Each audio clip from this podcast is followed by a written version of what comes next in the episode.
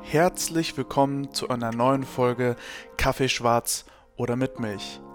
In diesem Interview-Podcast erzählen meine Gäste ihre ganz besondere persönliche Geschichte aus den Bereichen Sport, CrossFit und Functional Fitness. Jetzt neu kannst du dir diese Folge auch auf YouTube unter Backstage-Talk-TV ansehen. Aber jetzt erstmal viel Spaß mit dieser Folge. Hallo, hier ist Marlin. Ich bin heute bei Alex zu Gast bei Kaffee Schwarz oder mit Milch. Wunderschönen guten Tag, wunderschönen guten Abend. Wir haben ja jetzt schon wirklich spät, Marlin, aber schön, dass du da bist. Stimmt gar nicht, wir haben gar nicht spät, wir haben Viertel nach vier. Es, ist es fühlt sich sehr spät an. es ist stockdunkel draußen. Ja, ja, das wie, stimmt, das stimmt. Wie geht's dir? Ich habe gerade gesehen, du hast deine Tasse schon bei dir. Wie trinkst du deinen Kaffee? Yep. Kaffee schwarz? Schwarz. 100% schwarz, ja. Obwohl ich manchmal zwischendurch auch so ein Cappuccino genieße, aber grundsätzlich immer schwarz. Immer. Und, Und schwedisch muss es sein. Schwedische Kaffee muss es sein. Du bist, ja. du, du, hast ja einen kleinen Bezug zu Schweden. Warum die finnische ja. Tasse und warum der schwedische Kaffee?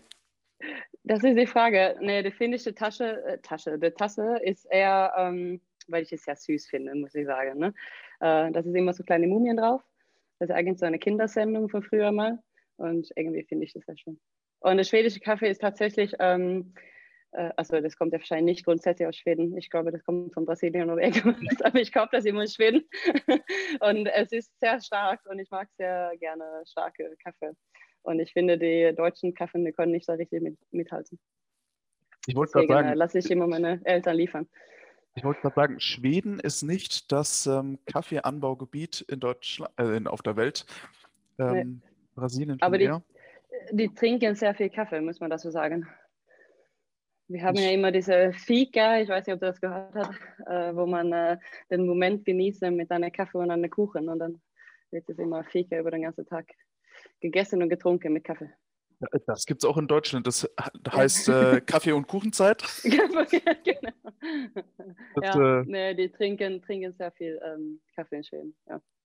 Liebes Kaffee. Du, du bist Schweden? Mhm. Du, geboren, gebürtig? Woher kommst du genau? Äh, ich komme aus Südschweden. Ähm, meine Eltern wohnen in der Nähe von äh, Malmö. Also wirklich ganz Südschweden. Malmö ist eine wirklich schöne Stadt. Ich habe da vor zwei Jahren mal moderiert. Und ähm, Malmö, die Stadt, ist ja genau gegenüber von dieser Brücke. Also man, man läuft ja quasi über die Brücke und ist quasi. Kopenhagen. Genau. Malmö und Kopenhagen. Genau. Ist, man, man guckt sich quasi an. Ja. Wie, ja, ja, das stimmt, das stimmt. Wirklich wunderschön. Wenn man dich jetzt noch nicht so auf dem Schirm hatte, äh, dann würde ich jetzt einfach mal so ein paar Schlagwörter reinschmeißen. Ähm, CrossFit Recklinghausen. Mhm. Ich würde richtig. reinschmeißen Valkyrie. Mhm. Das Trainingsprogramm. Und ja. ich würde reinschmeißen ähm, CrossFit Gymnastics Level 1 Kurs. Ja, und Level 2. Und Level 2. Assist, Assist, mhm, ja. Wie lange wie lang bist du jetzt schon in Deutschland? Und äh, wie, wie kam deine Reise von Schweden nach Deutschland? Ähm, ich bin 2007 nach Deutschland gezogen. Ähm, das war mein, ich sage immer, mein damaliges Leben, habe ich sehr viel mit äh, Pferde gearbeitet als Bereiterin und äh, auch mit Pferde mehr oder weniger aufgewachsen und ich wollte unbedingt nach Deutschland und mit Pferdes arbeiten. Und das hat mir dann irgendwie nach Deutschland verschlagen. Ja, also da, da fing erstmal der Reise an. Und gedacht war es, dass ich ein Jahr bleibe dort und arbeite. Und jetzt ist fast, was ist jetzt, 14 Jahre später. Fast. 14 Jahre später. Ja. Also wie, warum ist da das erste Land, woran man vielleicht auch denkt, zum Bereiten von Pferden Deutschland? Also ist das so eine, ist da eine große äh, Szene äh, also, oder? Ja, doch. Ähm, vor allem damals war Deutschland und Holland die, die großen Länder ähm, in den Pferdesport. Jetzt sind ein paar Länder dazugekommen, aber zu dem Zeitpunkt auf jeden Fall. Es ist immer noch so, vor Dingen so Nordrhein-Westfalen und äh, Rheinland ist so der große Pferdegebiet. Und äh, meine Trainerin damals hat mir, glaube ich, ein bisschen dazu motiviert, was ich selber auch viele Jahre in Deutschland war. Und dann haben wir eine ähm, Reiter gefunden, der Schwede ist, aber lebt seit viele, viele Jahren in Deutschland als Kaderreiter, beziehungsweise ja, war dann damals auch als Europameisterschaften und Weltmeisterschaften dabei. Und er hat jemanden gesucht, um für ihn zu arbeiten. Und dann kam es dazu. Genau. Wie, wie kann ich mir das vorstellen, da ich Pferde eigentlich, ich habe noch nie, glaube ich, ein Pferd gestreichelt. Echt nicht? Ich, ich, ich überlege gerade, aber ich habe ich bin als Kind auf einem Esel geritten. ist ja fast dasselbe. genau, das ist fast dasselbe. Ja. Vier Beine, Kopf von hinten, ja, okay. Aber ich habe, also jeder, der diesen Podcast hört, soll sich jetzt bitte mal selber fragen, ob er schon mal ein Pferd gestreichelt hat oder ich, ich kann es dir wirklich nicht sagen. Ich, ich glaube, ich habe null Kontakt zu Pferden gehabt, noch nie. Wirklich? Also ich, ich, ich, ich glaube, da gibt es nur auch so ein All-In. Also ich bin into Pferde oder ein, ich habe ich hab keinen Kontakt mit Pferden, wirklich. Du, wie, Viele wie haben ja auch Angst dafür, ne? also auch weil die dann so groß sind und so, weiß nicht so, was man damit anfangen die, soll. Die schmecken auch nicht so gut. nee, ich, ich weiß tatsächlich nicht selber richtig, ob ich das wirklich probiert habe, aber wahrscheinlich. Ja. Wahrscheinlich. Weiß nicht so ganz, was da drin ist. Ne? Genau. Wie lange wie lang bist du jetzt geritten? Und, ähm, ähm, also ich bin ja schon als kleines Kind, ich glaube, bevor ich überhaupt laufen konnte, das hat Mama mich auf mein erste kleine Pony äh, draufgesetzt. Ähm, und bin damit aufgewachsen und ich bin aber jetzt tatsächlich die letzten ähm, zwei Jahre nicht mehr geritten. Aber ich würde nicht sagen, dass ich damit aufgehört habe, aber es ist eher, weil ich dann halt kein Pferd mehr hatte. Ich hatte viel zu tun auf der Arbeit und ja. jetzt ist mehr in der CrossFit halt reingegangen und die Zeit fehlt mir jetzt, leider. Wann, wann war deine Berührung dann mit CrossFit? Also war das ähm, immer noch zusätzlich zum Reiten dazu und war CrossFit deine erste Sportart? Mm, man muss ähm, vielleicht noch sagen, also ich komme ja noch von Leistungsturnen von Anfang an, mhm. auch noch dann, ähm, als Teenager, beziehungsweise ich habe mit acht Jahren angefangen mit Turnen damals und hat zehn Jahre später mit 18 dann aufgehört, mehr oder weniger, als ich dann nach Deutschland gezogen bin. Und äh, bin viele Jahre weiter dann auch geritten ähm, und kam aber so ein Punkt, wo ich gedacht habe, okay, ich glaube, ich möchte anfangen zu studieren, ähm, weil Pferde, ob ich das das ganze Leben lang jetzt machen möchte, so nicht, weiß ich jetzt nicht so 100 Prozent. Ich müsste studieren, wenn ich das machen möchte, mache ich das jetzt. Und dann bin ich auf der Physiotherapie dann gelandet, saß dann ähm, beziehungsweise in der Schule, müsste still sitzen den ganzen Tag und lernen Und von diesem Sprung auf, ich sage jetzt einfach zehn Pferde reiten am Tag, äh, plötzlich stillsitzen den ganzen Tag, habe ich gedacht, so, ach, ich muss mich jetzt irgendwie, irgendwie bewegen. Und ähm, da kam mir Zufall, dass ich an Weihnachten zu Hause war bei, ähm, bei meinen Eltern und ich habe meine Nachbarin einmal besucht, äh, besucht und sie meinte zu mir, komm, wir fahren einmal CrossFit machen. Und ich so, was ist denn CrossFit? Und ich so, ah, voll geil, ich komme mal mit. Okay, alles klar. Äh, bin mitgekommen und wir haben, glaube ich, sogar damals noch Diane gemacht mit Handstand Push-Ups und Deadlifts. Und ich habe so endlich wieder einen Grund gefunden, ein bisschen zu turnen wieder, wie ich früher gemacht habe. Ich dürfte wieder auf meine Hände stehen, es ging ein bisschen auf Zeit, man könnte es ja ein bisschen messen. Und das hat mir irgendwie dann voll geflasht in dem Moment. War das, genau. für dich, ähm, war das für dich, wo du dich wiedererkannt hast, natürlich mit dem Gymnastics, aber wie war so der, die ersten Berührungspunkte für dich mit Weightlifting? Wie waren die ersten Berührungspunkte mit Cardio-Training für dich? War das dir fremd? Bist du genauso gestorben wie alle anderen in den ersten CrossFit-Classes? Ich glaube, jeder. mein erster mein erste CrossFit-Class tatsächlich, also das war ja dann ein paar Monate später, weil als ich dann nach Weihnachten zurück nach Deutschland kam, habe ich ja natürlich erst geguckt, wo sind die Boxen und 2013 damals gab es ja nicht so viele Boxen.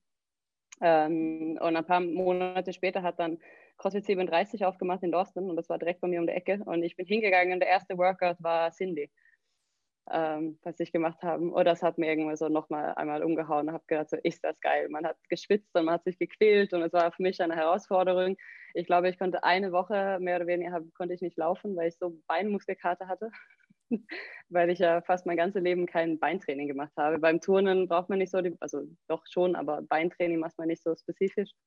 Reiten auch nicht. Und ähm, ja, aber gut, von den Turnen hat man sehr viele Vorteile. Ähm, der Cardio-Bereich war ich immer ziemlich gut drin, weil ich ziemlich zäh bin, also äh, war ziemlich zäh immer.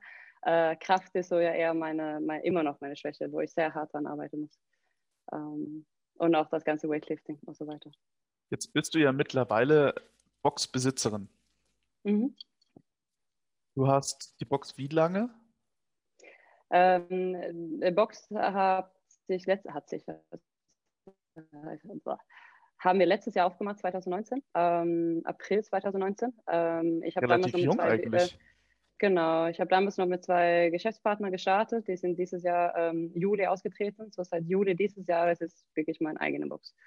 Ähm, gehört das auch ganz mir. Wie, genau, wie, fühlt sich das, wie fühlt sich das für dich an, dass du vor vielen Jahren mit, ähm, mit CrossFit gestartet bist und jetzt Boxbesitzerin bist? Ähm, das ist ein großartiges Gefühl. Ähm, ich habe viele, viele Jahre auch darüber nachgedacht, aber ich habe mir ganz ehrlich noch nicht so wirklich getraut. Auch vielleicht zum Teil auch, weil ich dann hier in Deutschland war und da viele Bereiche, wo ich halt mir nicht so gut auskannte, auch was Business angeht und Business starten. Ähm, aber ich bin sehr froh, dass ich den Weg auch gegangen bin und jetzt kann ich ähm, auch mein Wissen weiterteilen, so die Leute, die halt bei mir ist jetzt als Mitglieder. Und das macht mir eine riesen Menge Spaß, muss ich sagen. Du teilst ja nicht nur dein Wissen mit deinen eigenen Membern, sondern mhm. auch ähm, über den Gymnastics Level 1 und Level 2 Kurs mhm. für, für CrossFit letztendlich. Mhm. mhm. Ähm, du kommst relativ viel rum, zumindest das, was ich gesehen habe. Mhm, mhm, du, du gibst ähm, die Kurse. Wie ist es für dich als ehemalige Turnerin, als Boxbesitzerin, auch noch dann denjenigen etwas weiterzugeben, die vielleicht schon sehr, sehr gut ausgebildet sind, vielleicht sogar noch ein ganzes Stück besser ausgebildet sind, aber Gymnastics ist immer noch so deine Paradedisziplin und jeder kommt da rein und denkt sich, äh, ja, okay. ja, also ja, das macht wirklich, genau, wie du sagst, das ist wirklich mein, mein, mein Steckenpferd, sage ich oft.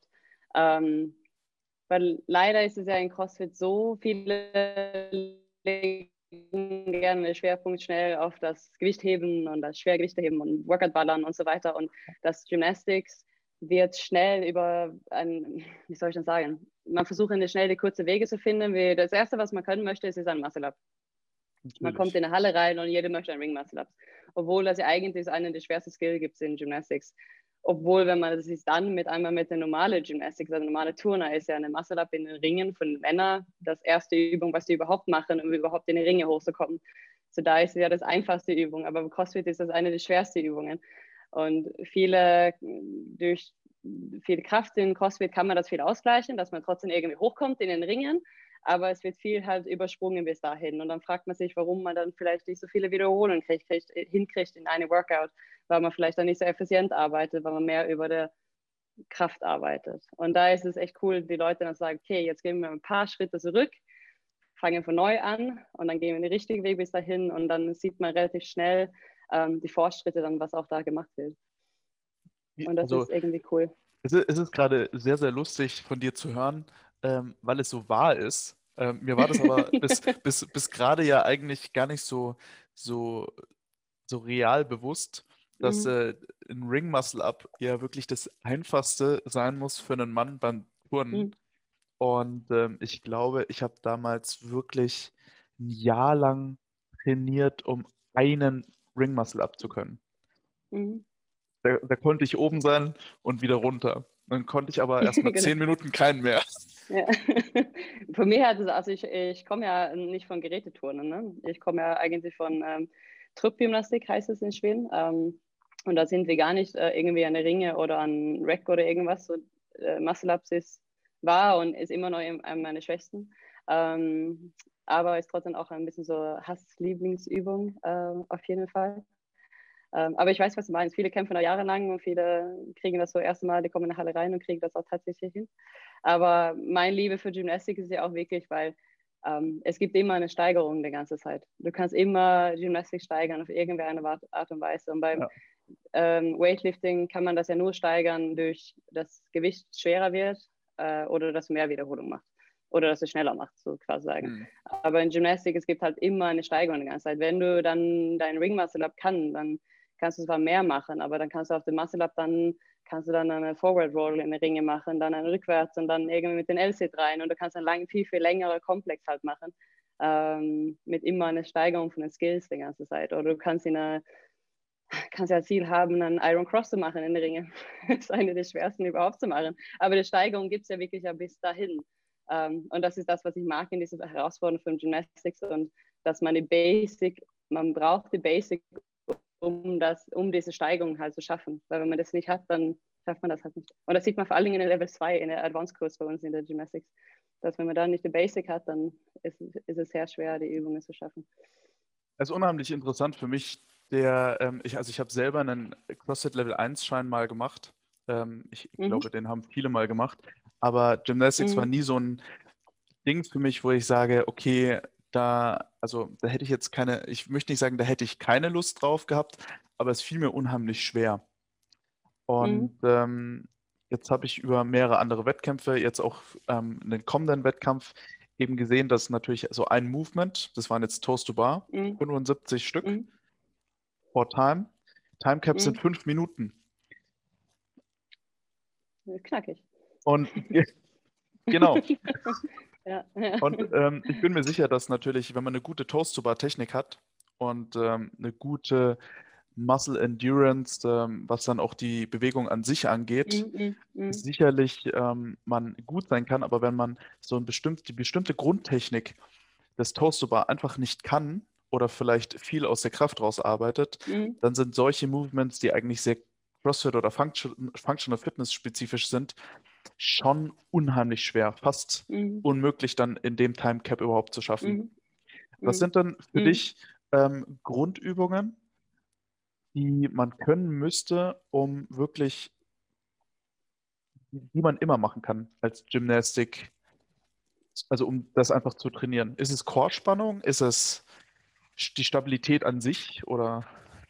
Ich sage einfach nur, die Grundübung für alles in Gymnastics ist der Holo und der Arch. Das ist die Grundübung für alle. Also einmal eine gute Holo Position und eine gute Arch Position.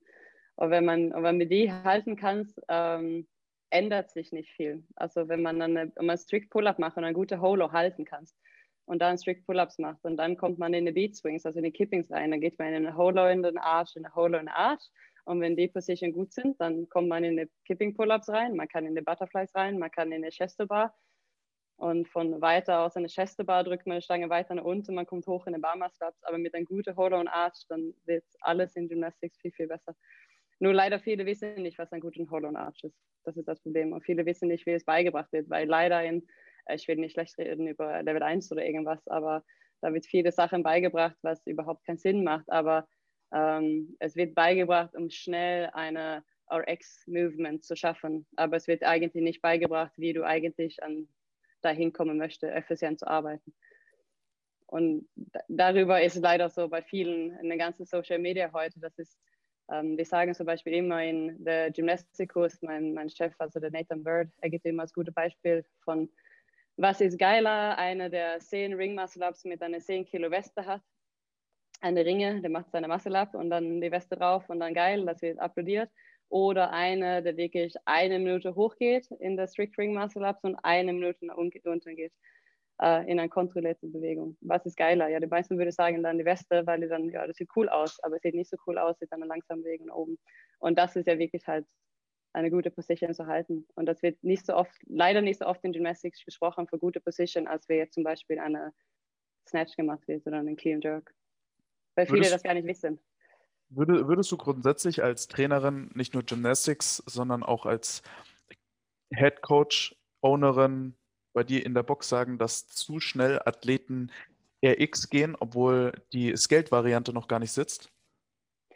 Äh, ja. Aber letztendlich, also ich finde da, das ist ein Coaching-Problem. Weil es ist viele Coaches, dass das nicht äh, abschätzen können oder beziehungsweise die sie nicht trauen, es zu sagen.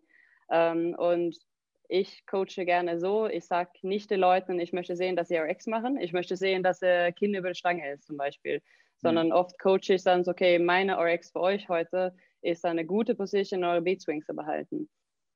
Bei den Keeping Pull-Ups zum Beispiel. Ich möchte die Spannung sehen. Heute ist die Spannung unserer RX. Unser RX ist nicht der Kinnebelstange. Weil letztendlich ist es ja, wir machen CrossFit-Training und wir machen keine CrossFit-Competition in der Richtung. Sondern wir wollen ja alle eigentlich trainieren, um fit zu sein, gesund zu bleiben und gesund zu sein und keine Verletzungen zu holen. Es ist was anderes, wenn wir jetzt zum Beispiel eine Qualifier machen müssen oder einen Wettkampf. Da müsste Kinder über die Stange sein in den Pull-Ups. Dann ist auch völlig egal, wie du da hochkommst. Du würdest so lange wie möglich deine Technik behalten, aber irgendwann wirst du müde, dann wirst du die Hüfte hochschmeißen, dann wirst du die Kinder über die Stange kriegen. Ähm, und dann ist es egal, weil dann zählt nur der Kinder über Stange. Aber im Training, bei mir in meinem Training, wenn ich meine Leute halt coache, dann sage ich, okay, das ist vielleicht nicht ähm, unser Schwerpunkt heute. Manchmal ja, keine Frage, weil wir müssen natürlich das auch trainieren. Aber oft sage ich dann halt, okay, heute ist, wie gesagt, zum Beispiel der Spannung in den Beat Swings oder hm. der Position in der Toaster Bar Voll. oder meine Skalierung bei Toaster Bar oft beim Leuten ist halt nicht unbedingt die Stange zu treffen, sondern ich sage, hey, macht heute Toaster Bar mit Straight Legs. Ich möchte nicht die Knie einmal angebeugt sehen dabei. Und dann müssen die Stange nicht treffen, sondern die kommen halt vielleicht nur bis zu 90 Grad und dann gehen wir unten, aber arbeiten dann halt über eine Rebound in der Open Position in der Arsch und dann eine Rebound nach oben, um da wirklich die Spannung zu behalten und effizient zu arbeiten, als hinten eine Knie anbeugen und eine riesengroße Arch Open Position und wieder zurück. Wie so, das finde ich ist wirklich Coaching-Sache, wie man, wie man das halt rüberbringt zu den Leuten. Aber jetzt, jetzt arbeitest du ja auch viel mit anderen Coaches zusammen und mhm. ähm, hast dein eigenes Coaching-Programm, auf das wir gleich zu sprechen kommen.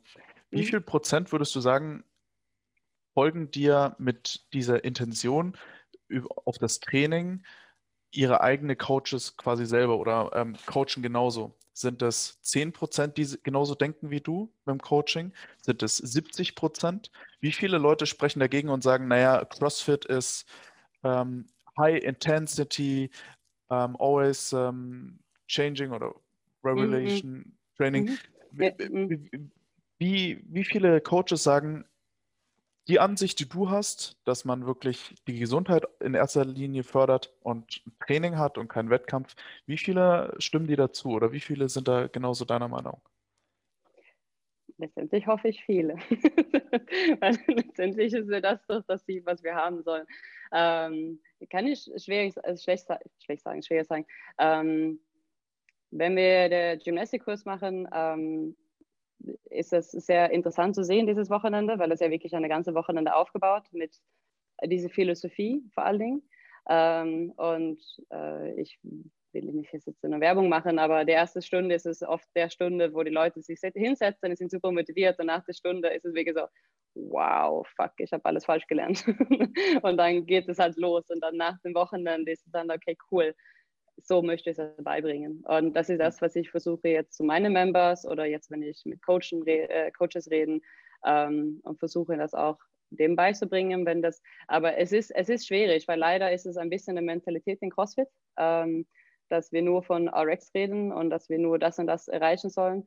Ähm, ich sage, es ist nicht immer so, ich sage auch nicht, dass jeder Coach so ist, ähm, aber äh, von, ich sehe leider ähm, vieles schlechtes Coaching auch in der CrossFit-Szene. Einfach nur aus dem Grund, dass viele machen vielleicht nur den Level 1 und mhm. dann ist man fertig danach. Und Level 1 Kurs, der ist kein schlechter Kurs, gar kein Fall. Der ist ein guter Kurs, um, Kurs, um einen Einstieg in CrossFit zu kriegen. Aber danach sagen wir auch in der Kurs drin, danach endet das ja nicht. Danach muss man sich weiter ausbilden als Coach, um weiter Wissen zu holen, um weiter besser Coaching zu machen. Und das vergessen, glaube ich, viele. Ähm, und meine Erfahrung, ich meine, ich war in viele CrossFit-Boxen, ich habe viele Coaches gesehen und oft wird es leider nicht ähm, richtig gecoacht. Es wird hingestellt an eine Tafel und die erzählen, was gerade an der Whiteboard steht und dann, okay, los geht's. Und dann machen die Leute das, was auf der Tafel steht. Aber eigentlich wird es nicht gecoacht in dem Moment. Weißt du, was ich meine? Voll, vollkommen richtig. Ja, genau. ähm, ähm, ich, ich sage, es ist nicht immer so, auf keinen Fall. Aber leider sehe ich das immer wieder öfters und ich hoffe immer mit, ähm, dass ich dass wir auch durch den Kurs und das, was ich halt tue und auch durch das Valkyrie-Coaching und so weiter, dass ich vielleicht die Leuten vielleicht da ein bisschen so aufschnappen kann und dass man auch ein bisschen Augen aufmachen und man kann so geile Sachen machen als Coach mit den Leuten, um die Leute besser zu machen. Nice.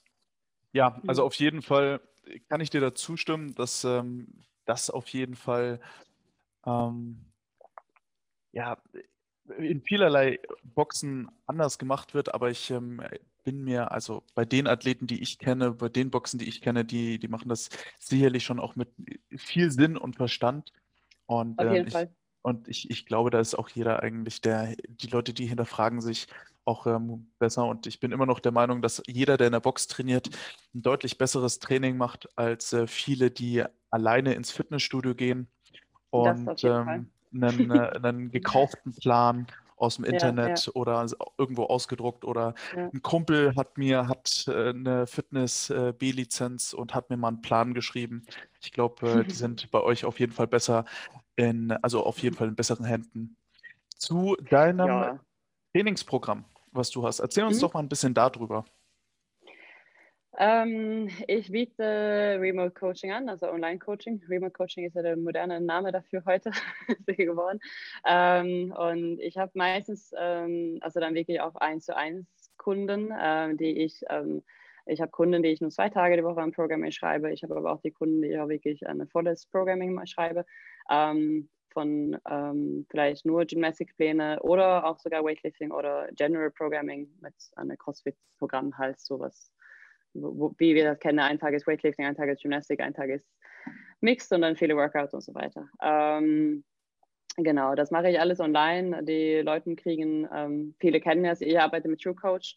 Ähm, ich versuche deren Philosophie, was ich habe mit Coaching, auch darüber zu bringen. Ähm, ich betreibe es vielleicht zwei Jahren jetzt. Ähm, erst seit einem Jahr habe ich mich ein bisschen mehr damit beschäftigt. Und ähm, ich finde es auf jeden Fall ein gutes Tool, was man noch nutzen kann, um ähm, durch diese Online, dass man auch Leute von weiter weg kriegen kann. Also ich habe zum Beispiel eine in Frankfurt, ich habe auch eine gehabt in Australien ein paar Monate. Ähm, es, wie gesagt, ist ein cooles Tool, um es halt da die Leuten auch noch weiter zu helfen, wenn man jetzt einen anderen Coach holen möchte. Wie, wie ist es für dich, wenn du normalerweise mit deinen Athleten oder mit deinen Clients quasi eins zu eins arbeitest in der Box. Wie ist es dann für dich, ähm, auf ein Trainingsprogramm über Remote zu arbeiten? Habt ihr spezielle Calls? Wie versucht ihr auch in der momentanen Situation so eng wie möglich zusammenzuarbeiten? Mm, also letztendlich ist alle die, die Remote Coaching können ja durch das Programm, was ich nutze, alles immer halt Video hochladen. Ähm, ich stehe aber mit einem ziemlich engen Kontakt mit allen meinen Kunden, dass sie immer auch Videos schicken können über WhatsApp und so weiter. Ähm, und dass ich versuche halt so schnell wie möglich dann auch zu antworten oder zu helfen mit den Übungen, dass ich dann irgendwie eine kleine Cue geben kann, Feedback. Ähm, und das funktioniert eigentlich ganz gut. Ähm, klar ist es immer, wir wissen alle, dass ein Coaching eins zu eins, wenn man wirklich neben der Athlet steht, ähm, und direkt eine Feedback geben kann nach den Übungen, eigentlich viel, viel effizienter ist. Ähm, aber es ist halt trotzdem eine, die meisten der Athleten, die ich im Moment habe, sind relativ viel Erfahrung. Das ist das, was ich auch mhm. sage, dass man, man muss schon Erfahrung haben für überhaupt Remote Coaching zu machen, weil ohne Erfahrung ähm, sage ich, geh bitte lieber so einen Kurs. Ja, also dass man wirklich in einen Kurs reingeht, wo ein Coach halt direkt dasteht und dass man direkte Hilfe bekommt. Ähm, und deswegen funktioniert es so in, in dieser Art und Weise dann auch ziemlich gut. Ich habe aber auch die Leute, die halt, die machen gar keine Videos, die schreiben auch nichts, die schreiben auch keine Ergebnisse, die wollen nur einen Plan haben. Von mir aus ist auch völlig fein. Zwischendurch frage ich dann so, ey, wie läuft eigentlich? Kannst du vielleicht ein Video von dieser, dieser Übung einmal schicken und schicken die das dann, okay, ist das halt klar, dann haken wir das einmal ab und dann geht es weiter. So dass es natürlich jeder selbst überlassen, wie die das halt damit haben. Ähm, aber je mehr Feedback die mir geben, je mehr Feedback kann ich auch zurückgeben. Und ob es dann über der Software oder WhatsApp oder Telefonate oder was auch immer, da bin ich auch ziemlich ähm, flexibel und offen. Wo würde ich dein ähm, Programm finden, wenn ich jetzt danach suchen würde? Gibt es eine Instagram-Seite oder eine Website? Ähm, Instagram habe ich im Moment über valkyrie.coaching oder valkyrie- jetzt bin ich aber schlecht, Unterstrich, glaube ich sogar, Unterstrich, Unterstrich Coaching. Ähm, sonst habe ich auch viel auf meiner eigenen private Seite, auch auf Instagram. Ähm, ich habe eine Internetseite, äh, marlin-patterson.com. Da steht leider nicht so viel drauf im Moment. Ähm, ich habe das ganze Remote Coaching relativ ruhig gehalten dieses Jahr, aufgrund auch, weil ich jetzt äh, Vox jetzt übernommen habe ähm, und habe auch relativ viel zu tun. Ähm, nebenbei gehabt zusätzlich. Ähm, deswegen habe ich das jetzt nicht groß gepusht, aber hauptsächlich über Instagram ist das äh, die Seite, wo es dann am meisten ist. Genau. Was, äh, was steht dann für 2021 auf dem Plan? Also ich meine, du hast äh, deine Box, du hast das Coaching. Ähm, jetzt bist du gerade gar nicht in Recklinghausen, sondern in Berlin. Also wir befinden uns eigentlich in knapp acht Kilometer Entfernung maximal. Das Ja, sieben besser vielleicht. Ja, was wir planen für 21. Leider war ja 2020 kein einfacher Jahr, aber war trotzdem ein gutes Jahr, glaube ich, im Endeffekt. Ähm, ähm, auf jeden Fall, mein Plan jetzt im Moment ist, die Box erstmal ein bisschen, äh, äh, sagt man, aufzuheben nach 2020 durch die ganze ähm, momentane Situation, sagen wir einfach nochmal halt so erstmal wieder alles gut am Laufen. Ich hoffe, dass vielleicht auch ähm, welche Stadt äh, Wettkämpfe dann auch irgendwann stattfinden können, vielleicht zum Sommer hin. Das würde mir auf jeden Fall als Athlet sehr viel freuen. Ähm, weil das ist irgendwie das, was ich gerade ein bisschen brauche mit der Motivation, äh, was das Training angeht. Ich bin eher so Wettkampfsmensch und ich brauche irgendwie meine Ziele. und cool wäre auf jeden Fall dann auch als Coach dazustehen und auch meine Athleten dann auf irgendwie einen Wettkampf auf jeden Fall zu betreuen. Würde mir auch sehr viel freuen. Meinst du, dass es wenn nicht, machen wir weiter 2021 da, wo wir sind. meinst du dann, dass es 21 wieder Wettkämpfe geben wird? Äh, ich hoffe Ende des Jahres, also Ende Sommer, vielleicht Herbst. Aber wir wissen es nicht, oder? Ich denke, wenn ähm, der Impfstoff und so weiter da ist, dann vielleicht das ja ein bisschen lockert. Aber ich kann es nicht sagen. Die ersten Wettkämpfe jetzt in Holland wurden bekannt gegeben ab dem ab Anfang April. Ah ja. Holland reagieren da. Vielleicht in Schweden wird vielleicht auch früher Wettkämpfe gehen. Da habe ich auch öfters Wettkämpfe gemacht. Also vielleicht soll ich einfach nur nach Schweden rüberfahren. Also es hört sich-.